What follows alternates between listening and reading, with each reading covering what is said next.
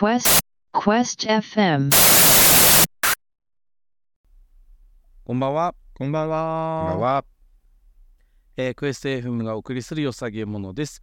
この番組はものづくりするラジオ局クエスト FM のメンバーが夢を下げたいなと思っているプロダクト、アイデア、デザインについて熱くプレゼンをするという番組です。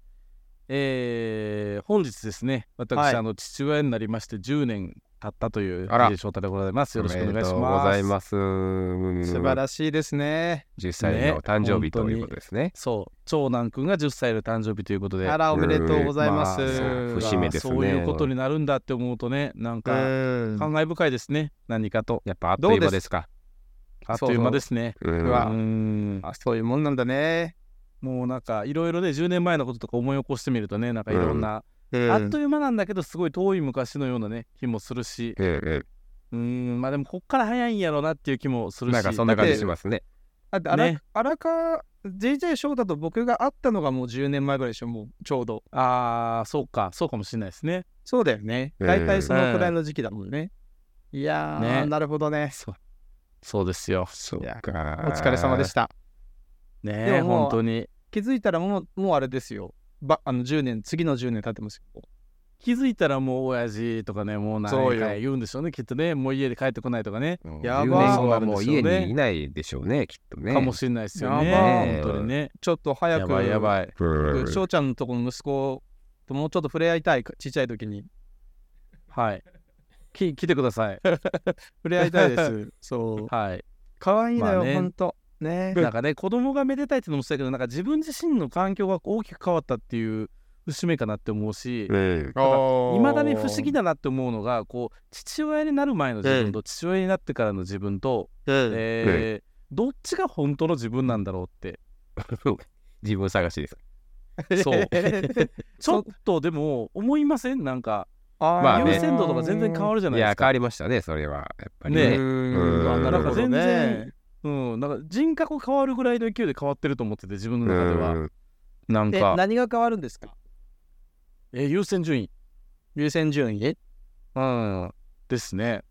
でもそれってなんか。人格に影響するんですか？それ。いやすると思いますよ。自分のことしか考えてなかったから。うん。あやっぱり。なるほどね。うん。家族とか人まあ子供のことを優先で考えるようになるってなんか不思議やなって思いますうん。やそうなねりますよね。へー。僕もねだから逆に子供はいはいどうぞ。僕も独身時代からずーっと大学の時からと友達だった親友がいてね、ええ。だからやっぱりね結婚したり、まあ、家族子供ができると面白くなくなったって言われましたね。ああいやわかる。わかるわかる。うんえ。でも一人の時はもうね気ままにもうアホみたいなこともできるわけで。でもそれがなかなかね、まあ保守的なのかわかんないですけどやっぱ優先順位が変わるんでしょうね。えー、なるほどね。そうそれにとって面白かろうがお前俺が死ぬまで面倒見てくれるのかって言ったらそういうわけではないです いやそうなんですよね。それはそうなんですよ。そうなんですよね。ねまあ、ということをいろいろ考えたという、うんはい、DJ 翔太でございます。よろしくお願いします。はいいやそんな息子つながりで、あの、ええはい WBC の今映画がやってるんですけどね、ドキュメンタリーが。あ、はいそんなんやってるんですね。それ今週木曜日で終了なんで、はい、うんあのちょっと息子に行かないかとはい誘おうかなと思って、あの普段学校の校庭で遊んでるんで、はい、はい。校庭まで迎えに行って WBC の映画見に行こうって言ったら、興味なえいと一周された DJ 淳で。なんかそのシーン自体は映画っぽいですけどね、なんか。象徴的やな。俺はサッカーで生きるんだみたいな。いや、そうなんですよ。うん子供たちとサッカーしてる方が楽しいから、あの興味ないあと、ーランドセルだけ先持って帰ってくれと言われました。ああ、いいな。すごいな、ね、まあ、自寂しいけど、まあ、子供の世界が出来上がってきつつあるというのはね、まあ、喜ばしいことかもしれまあ、ないですね。喜ばしいことですよね。そうですね。ねなるほどな。なので、一人で見に行きたいと思います。お素晴らしい。偉いな。私、全然やってることすら気づいてなかったあれですよ、わなんなら一回もう本当は終わる予定が、好評につき延長上映ですよ、今。え好評につき。うん。あみんな何そそんなに WBC ロスなの？どうなんでしょうね。ええでもね、客席正直ガラガラみたいですけどね。いやこの間だって、うんなんかパッとテレビあのつけた日曜日のワイドショーかなんかで、うん。WBC ロスのあなたへみたいなコーナーまでやってて、はいはい。マジって思いましたもん。え ももっとあれやろ話題と思って、うん、そうですね。もう大谷君の話題はやってますけどね。WBC はもうちょっと忘れましたよね。WBC はもう味噌ついたからダメですよもうダメダメ味噌ついた。あ、うんまあね。味噌ついてるじゃないですかまあ、ダメですね。えそうなんですか、ダメダメ、うんはいうんまあ詳しくはアフターショーでというわことで。わかりました。わかりました、はい。はい。あそのまあその DJ 淳。お願いしはます。い、よろしくお願いします。はい。そしてですね、あの私、残念ながら息子とかあの子供いないもんでですね、その道を爆 ば爆心中なんですけども、仕事の道を爆心している。爆心中なんですけど、そんな中ですね、あの、うん。はい。まさかのですけど、あの、はい。えーわまあ、私が作ってる下敷きがですね、はい。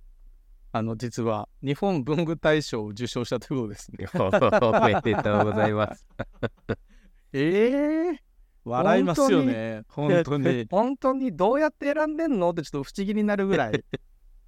だなんか大丈夫なんですかね？まだ僕全然流通もさせてないんですけど。っていうかエントリーしてたんですねそもそも。そうなのよ。あの、ねはそれがすごいなと思って。は恥ずかしいから言わなかったんですけど。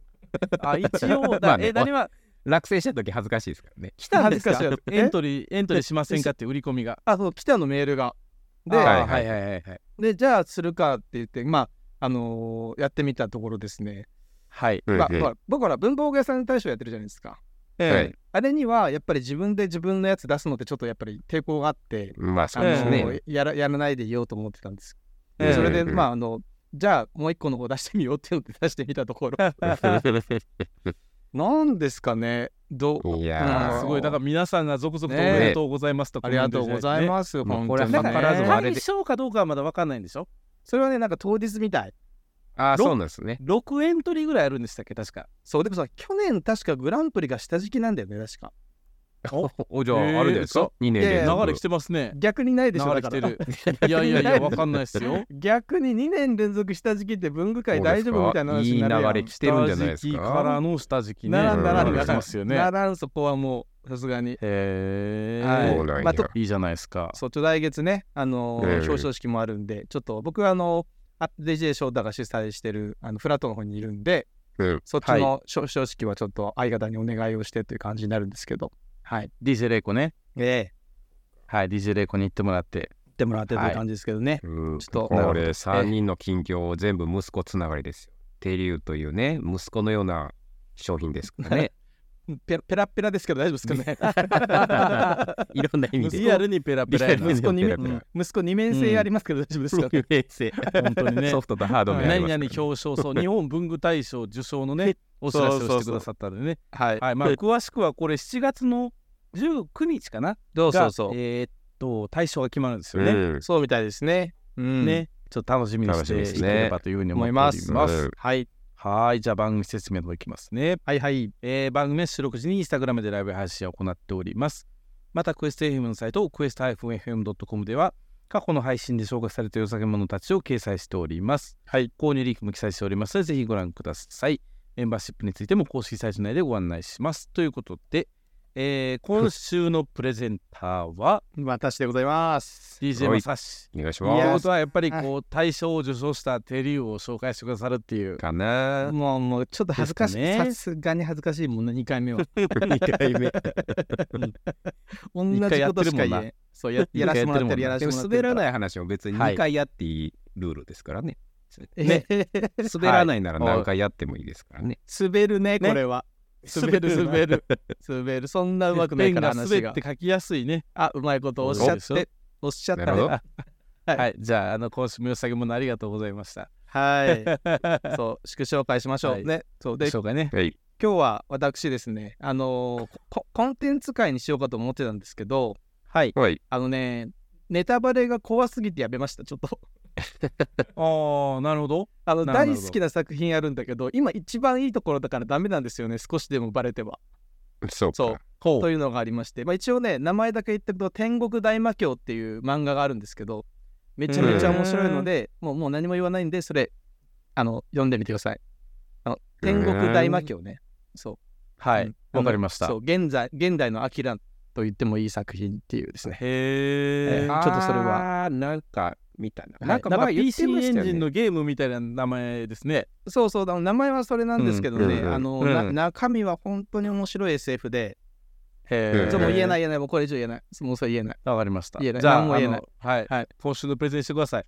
はいいきますねで、はい打って変わってですよ打って変わって、私が今回紹介したいのはこちらです、鉛筆 ?No。これはこれボールペン？マネ No ス。no これつけペンですねあ、つけペン。ペンですか。はい前ねこの木軸のガラスペンって一回僕よさげもので紹介したことあると思うんですけどはいはいははいい。こういう木軸とうんこう二部っていうんですけど金属のペン先天国大魔教にコメント欄反応しまくりなんですけど。そうか。そうで大魔教。そうそうそうそう。はじめ天さんが国？天外？天国？天国天国天国。天国大魔教。はい。そうそうそうそうそう。はい。ここっち行きますよこっち。はい。つけペンね。つけペン。そう。え、つけペンとガラスペンってどう違うんですか？これねあのガラスペンはやっぱりまあまあ素材がもちろん違うんで、あのー書き味がやっぱ金属の方がちょっと硬め。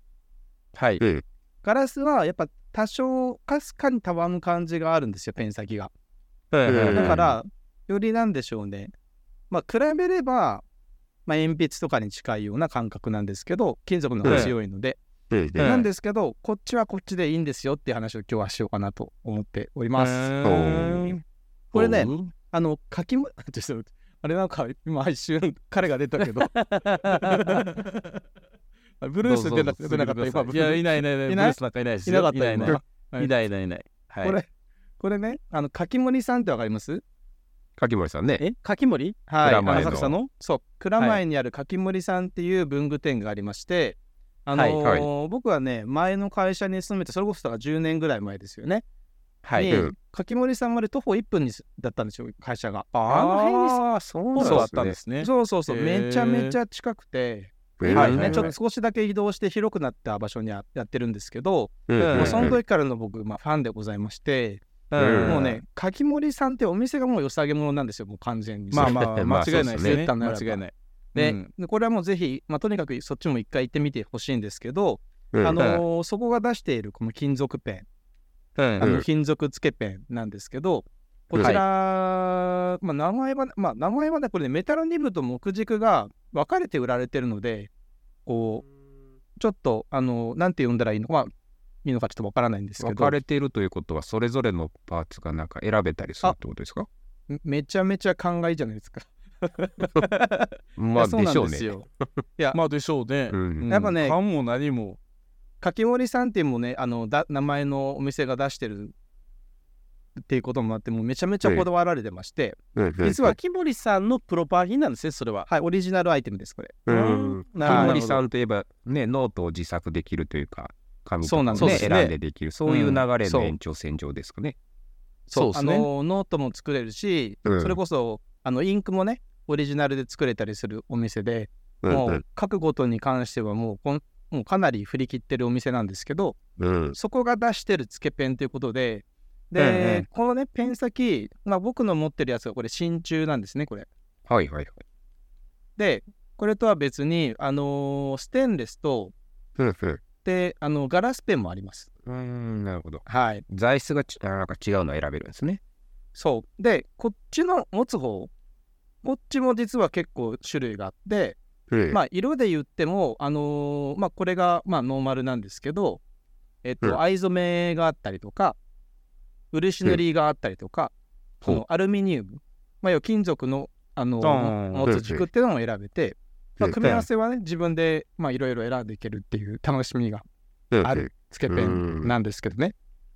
なるほどいやもうちょっと確かに。ちょちょちょちょちょちょ。何あ じゃないよ。こっからですよ。一服した。まあまあまあ、一服、一服聞きましょうよ。体伝わったかなと思って。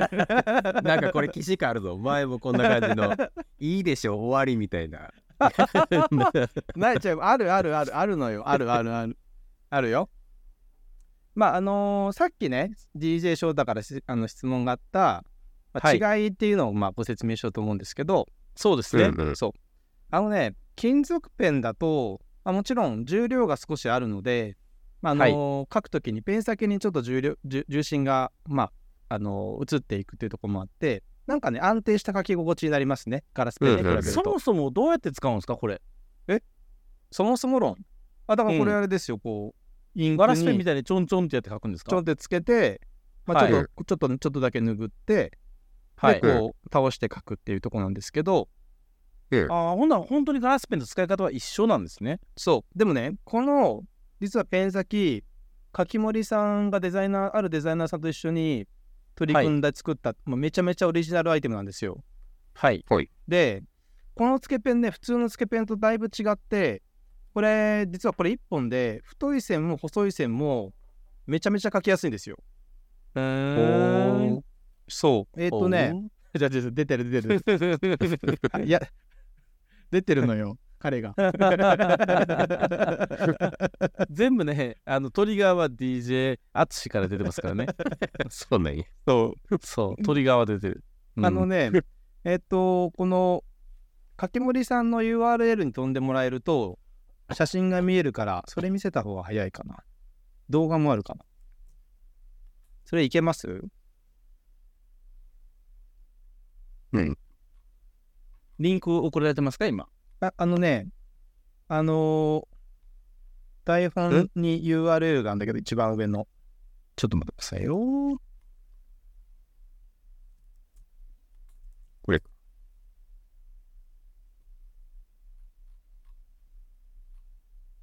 それはね、メタル言うといて、もらわないとメタルにごめんね。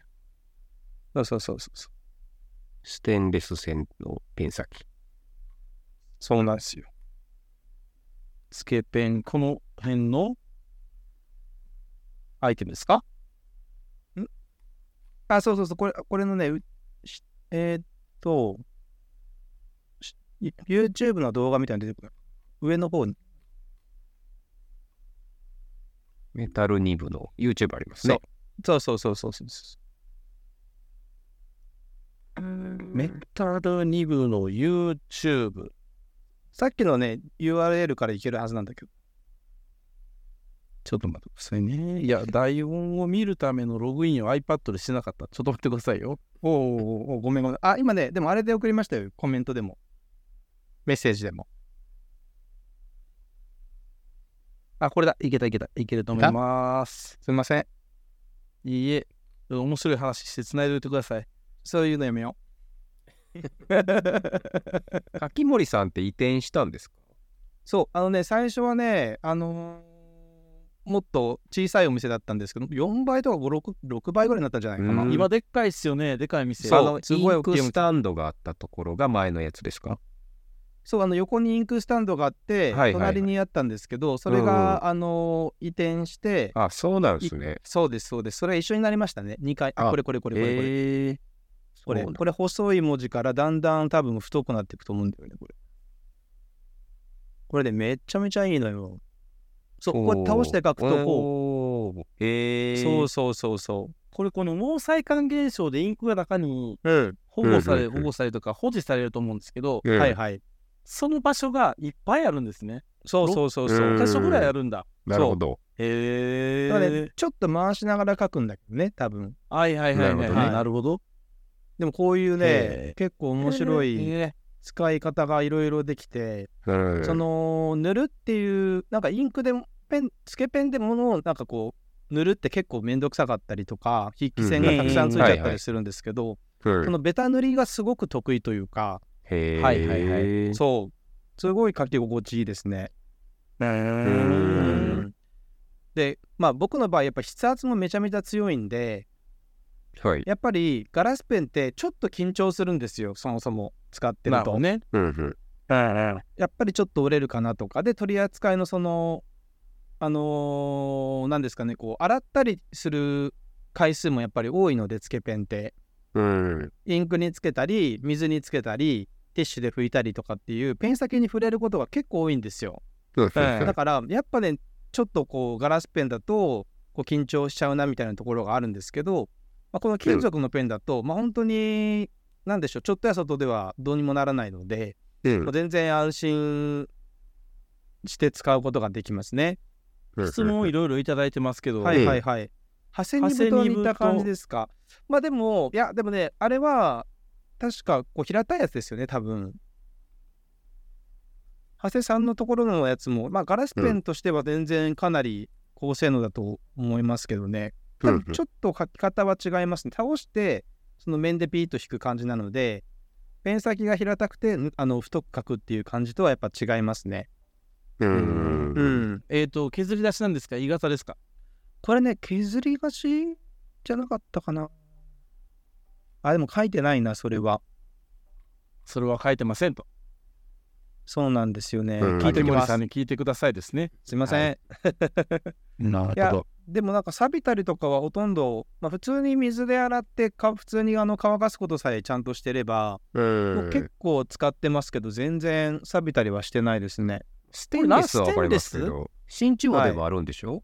真これ真鍮です。これ真鍮それ。は真鍮ですよね。真鍮って真っ黒になりそうですけどね。そうんんなことないんだ。全然大丈夫ですね。へへえ。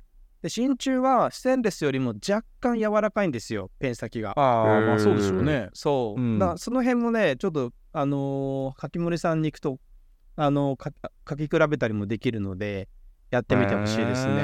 ーなるほどそういや、やっぱね、こう、なんですかね、うーん、普段こう、暮らしてて、結構最近思ってるのは、うんあのー、中でゆったりした時間が僕全然なくて、本当にうん。そうですね。うん毎週その気配は感じてますよ。そう、うん全然なくて、どうやったらそれが取れるんだろうは今結構テーマなんですよ、そもそも。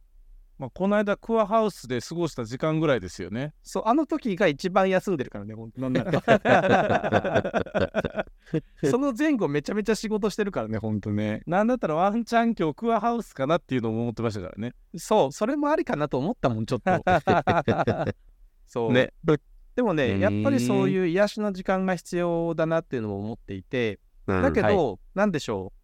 仕事の時間がそのまま癒しの時間に少し変われば、一番僕にとってはいいわけですよ、そもそも。う。うんんうん。だから、こう、仕事をしてるんだけど、まあ、ちょっと緩やかに仕事をして、かつ、いなんかこう、楽しく癒されてるみたいな状況が理想で、うんで、うんそれを思った時に、このつけペンめちゃめちゃいいなっていうふうにちょっと思っていて、で、実際いいんですよね。うんうん。下敷き持参で柿森さんへ行きたいと。完璧なコメント。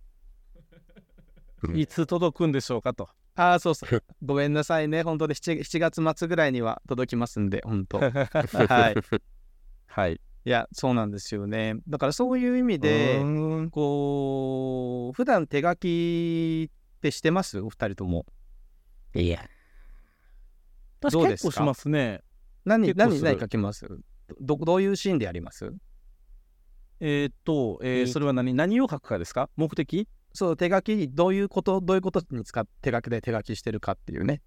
えなんかちょっとパニックってきたら書きますね。あーなるほどね。いっぱいいっぱいになったらとりあえず書いて落ち着こうとかあーっていうあとはまあ人と喋ってる時にうん。あのーパソコンでメモ取った方がいいかノートでメモ取った方がいいかは相手に合わせて、ノートの OS されたらノートで取りますね。なるほどね。カチャカチャ前でやれるの嫌な人もいるもんね。そああ、うんそういうことですね。うんまあそういう意味では僕も手書きしてますよ。メモは基本的に手書きですね。うんうんうんやっぱなんか図とかこう丸書いてこう引っ張ったりとか、ね、そういうのってやっぱうんうんうんね、キーボードでやりにくいんで。なるほど、なるほど。うんう。iPad mini でもいいっちゃいいけど、うんなんかいいっちゃいいけどって感じなんですよね。なんかしっくりこないですね紙があんねやったらもうその方が楽かなっていう気もするんで、そうですよね。時と場合にもよるかな。うんそうです。ね。うんいや、なんかね僕の場合、あの、むしろメモはほぼほぼパソコンとかで取るんですよ。なんかその方がなんか頭に入りやすいというか。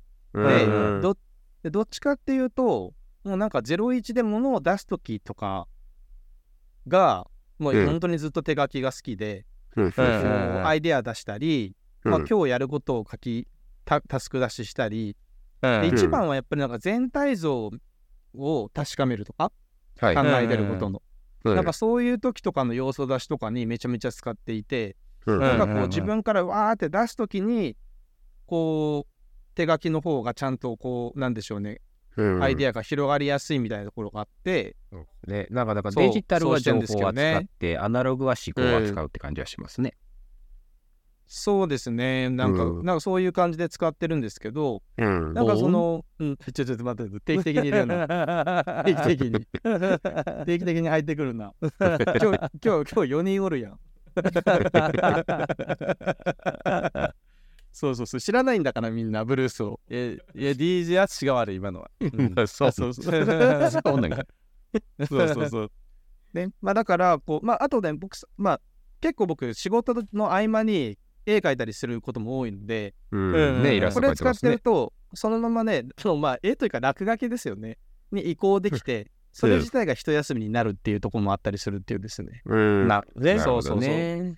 そう。だからね、なんかこう、だどうせそういう時に、こう手書きをするならば、うんうん、なんかそれ自体がこう作業になりすぎずに、こういうふうにこう好きなこう触り心地のペン軸使って、ペン先使って、うんうんで、いろんな色で描くみたいな、そうそう、いろんな色でもこれだと描けるので、めちゃめちゃおすすめだなっていうところですね。うんなるほどね。まあ自分とね、向き合う時間になりますしね、手書きの時間ってね。そう。で、結構まあ、その、インクつけたり洗ったりが、なんかこう、やる前ってめんどくさいのかなとか、結構手間なのかなって思ったりするんですけど、うんなんかね、あのーやり始めると全然手間じゃないですよね。そそれ自体がうんそれ自体がなんかこう、呼吸みたいになってるというか、なるほど。苦じゃないでだから、すね。あれですよね。それをやるのって、うん沼津の自分の家の自分のデスクだけですか？えっ、とね、さすがにそうっすね。あ、でも、たまに外でも持ってきますね。あそれはすごいな。うんこれ、だってこれと、インクよく使うやつ、小瓶で1個持ってけばいいから、うんで、ティッシュは大体外にあるし、水もなんかコップに汲んでパッて洗えばいいだけだから、全然使えなくない。これ、あの、自分の筆箱にずっと入ってます、このまんま。振ってああ、まあ、それだけやったらそね、入るけど。だからね、これも、私その、金属だと折れない、うん折れる心配がほぼないんで、うんそれもね、うん結構いいんですよ。インクは普通に。ガラスペンはちょっとね、確かに。ね。ちょっと怖いですね。ううん。イインク瓶は、インクは全然インク瓶で持ち歩きますね。そう、気に入ってるやつ。へへインクこういうやつとか。漏れそうやけどな、大丈夫なんですかね？いや全 全然漏れないですけどね。車だあからかな。ほんまですか？車で置いてるかね、よくやっぱり漏れてきちゃったりするからう、ん。なかなか気使うんすよね。漏れたことはないですね、これ。キュッて閉めてれへーば。そう、このタミヤのやつだったら大丈夫。えーなるほどね。なるほどそうですね。ね。そうですね。うん。でまあ、あの、あとはね、やっぱりこの水がすぐにある環境がいい。なぜ？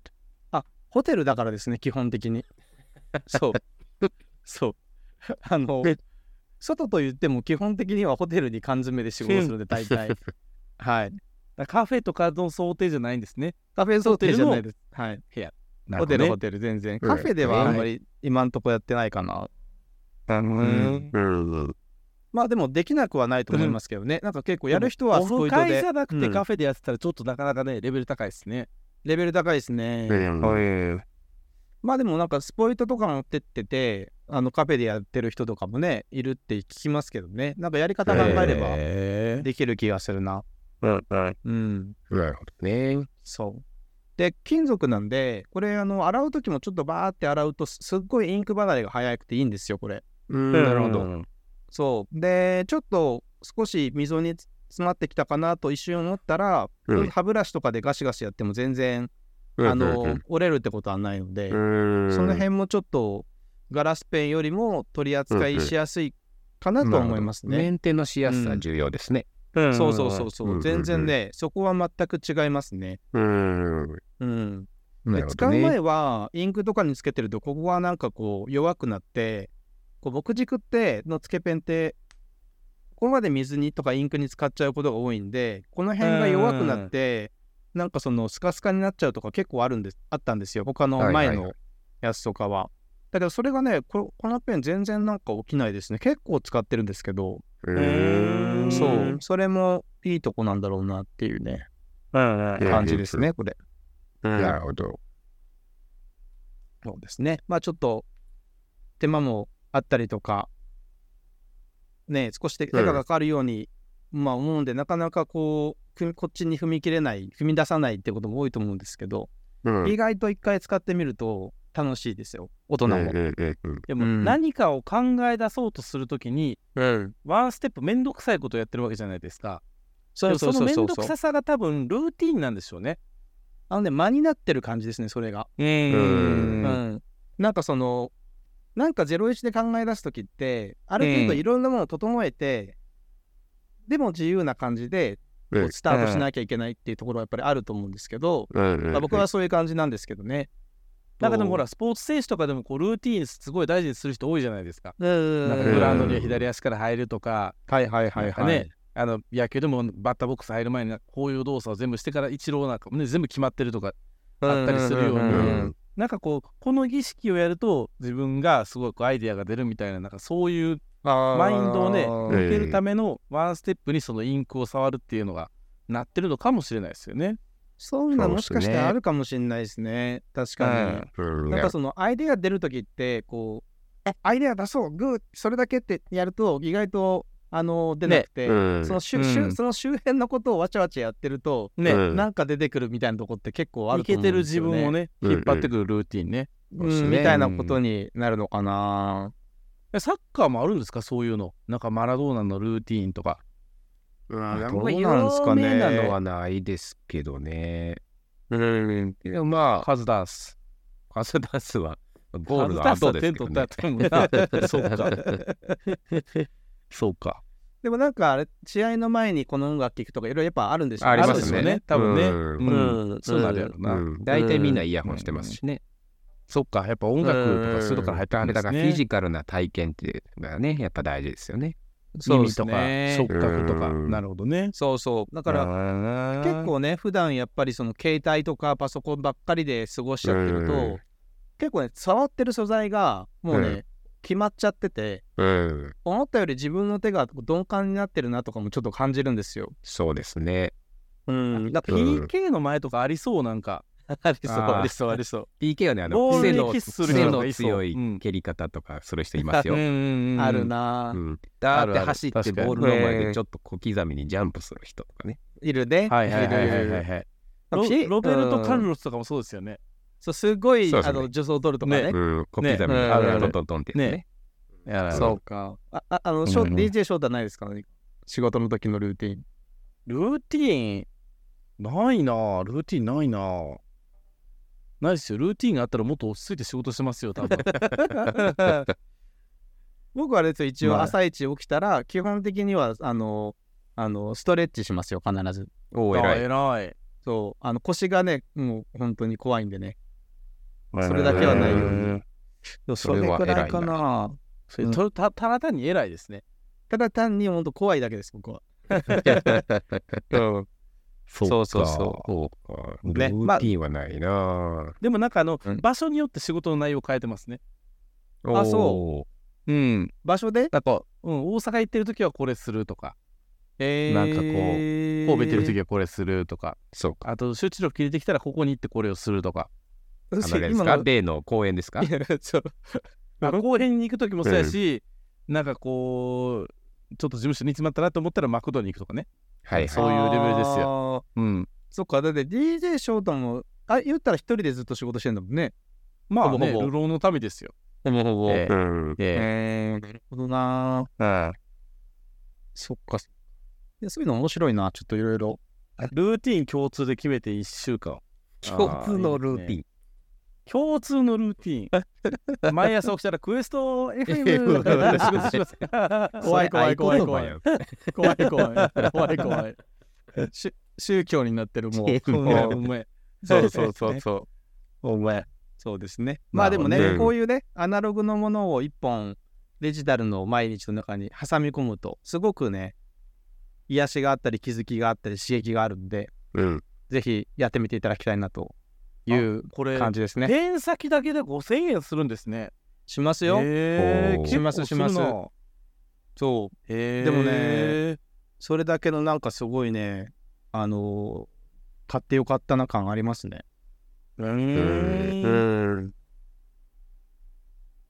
最近のでこう軸商品ってこう値段高いのってやっぱりそのもの自体のコストとかじゃなくてやっぱり体験の値段ですよね。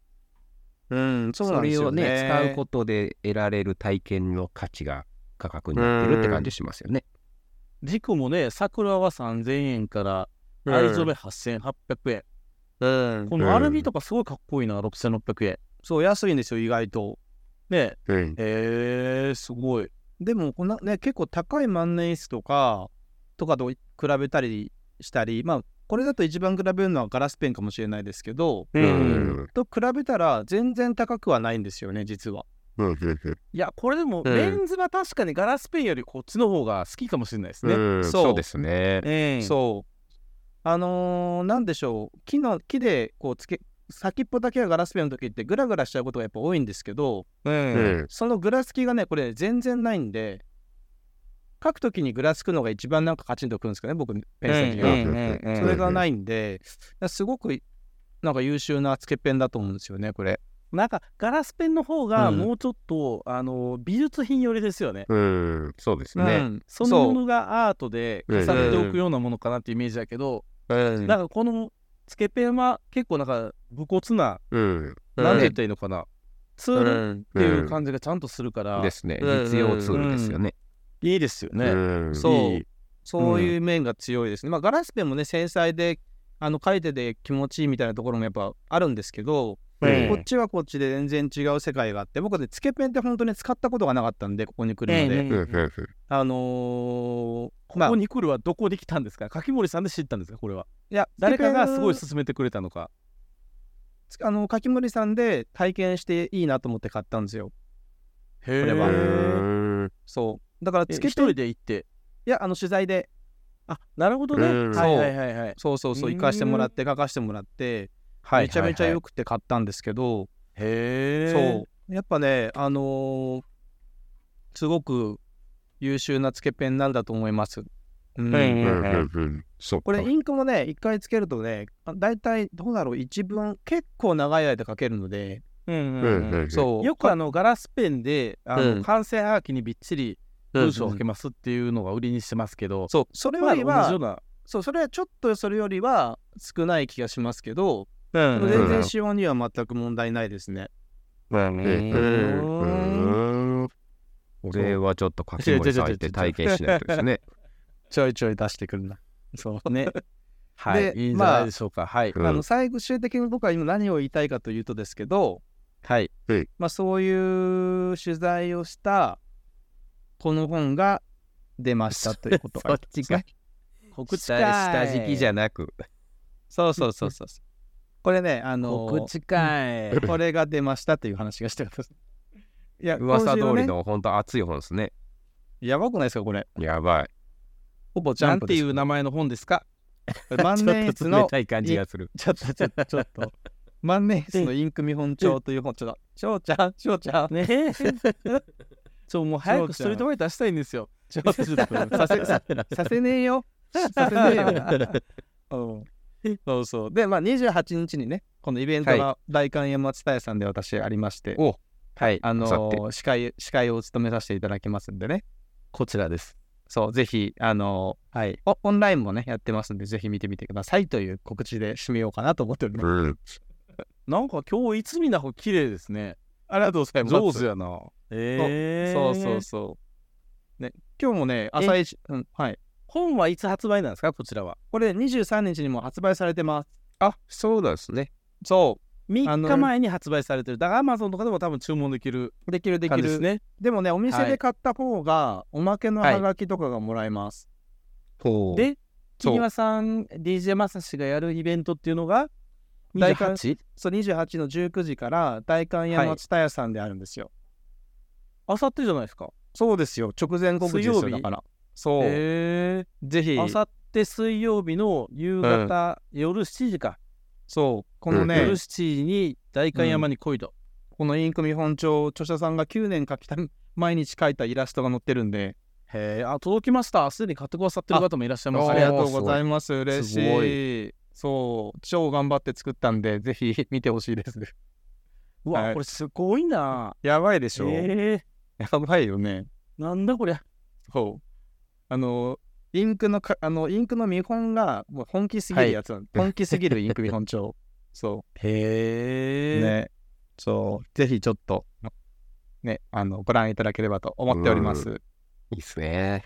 いやー、ね、ちょっと、あさってか、7時か、WBC 行こうかな思ってましたけどね。私、その日は、京セラドームでオリックスの試合見てますね。野球ばっかりやな、もうね、WBC よりペナントレースですよ。もはい。はい。そういうわけ19時です。大会山間に合うかなおぜひぜひぜひぜひさん、静岡から来てくれるんちゃいます？これ大丈夫ですか？え、マジで？マフィアフなら。それ帰り送んなきゃいけないですよね。それ大丈夫。静岡に帰る人は DJ マサシが送ってくれるということでね。はい。へー。あーということで、はい。はいありがとうございます。じゃあ、締めますね。はい。はいはい。番組へのフィードバックはクエスト FM のノート、ツイッター、インスタグラムのコメントにてお待ちしております。はい。来週は DJ アツシですね。はい、そうです。はい。ノープランで。あノープランで。多分野球じゃないことだけは 野球ではです。はい野球では。ですね。あ、三木岡さんは都民だ。違うあ違う。だから静岡の方と勘違いしちゃった。失礼しま勘した。違いしとった。失礼しました。なるほど。じゃあ、ぜひね、あの、大観山来ていただければというふうに思っております。ぜひぜひはい。ということで、えーお送りしましたのは、DJ まさしで、はい、えー、かけもりさんのつけペンでした。はい、ありがとうございました。はいありがとうございましたはいありがとうございました。Quest FM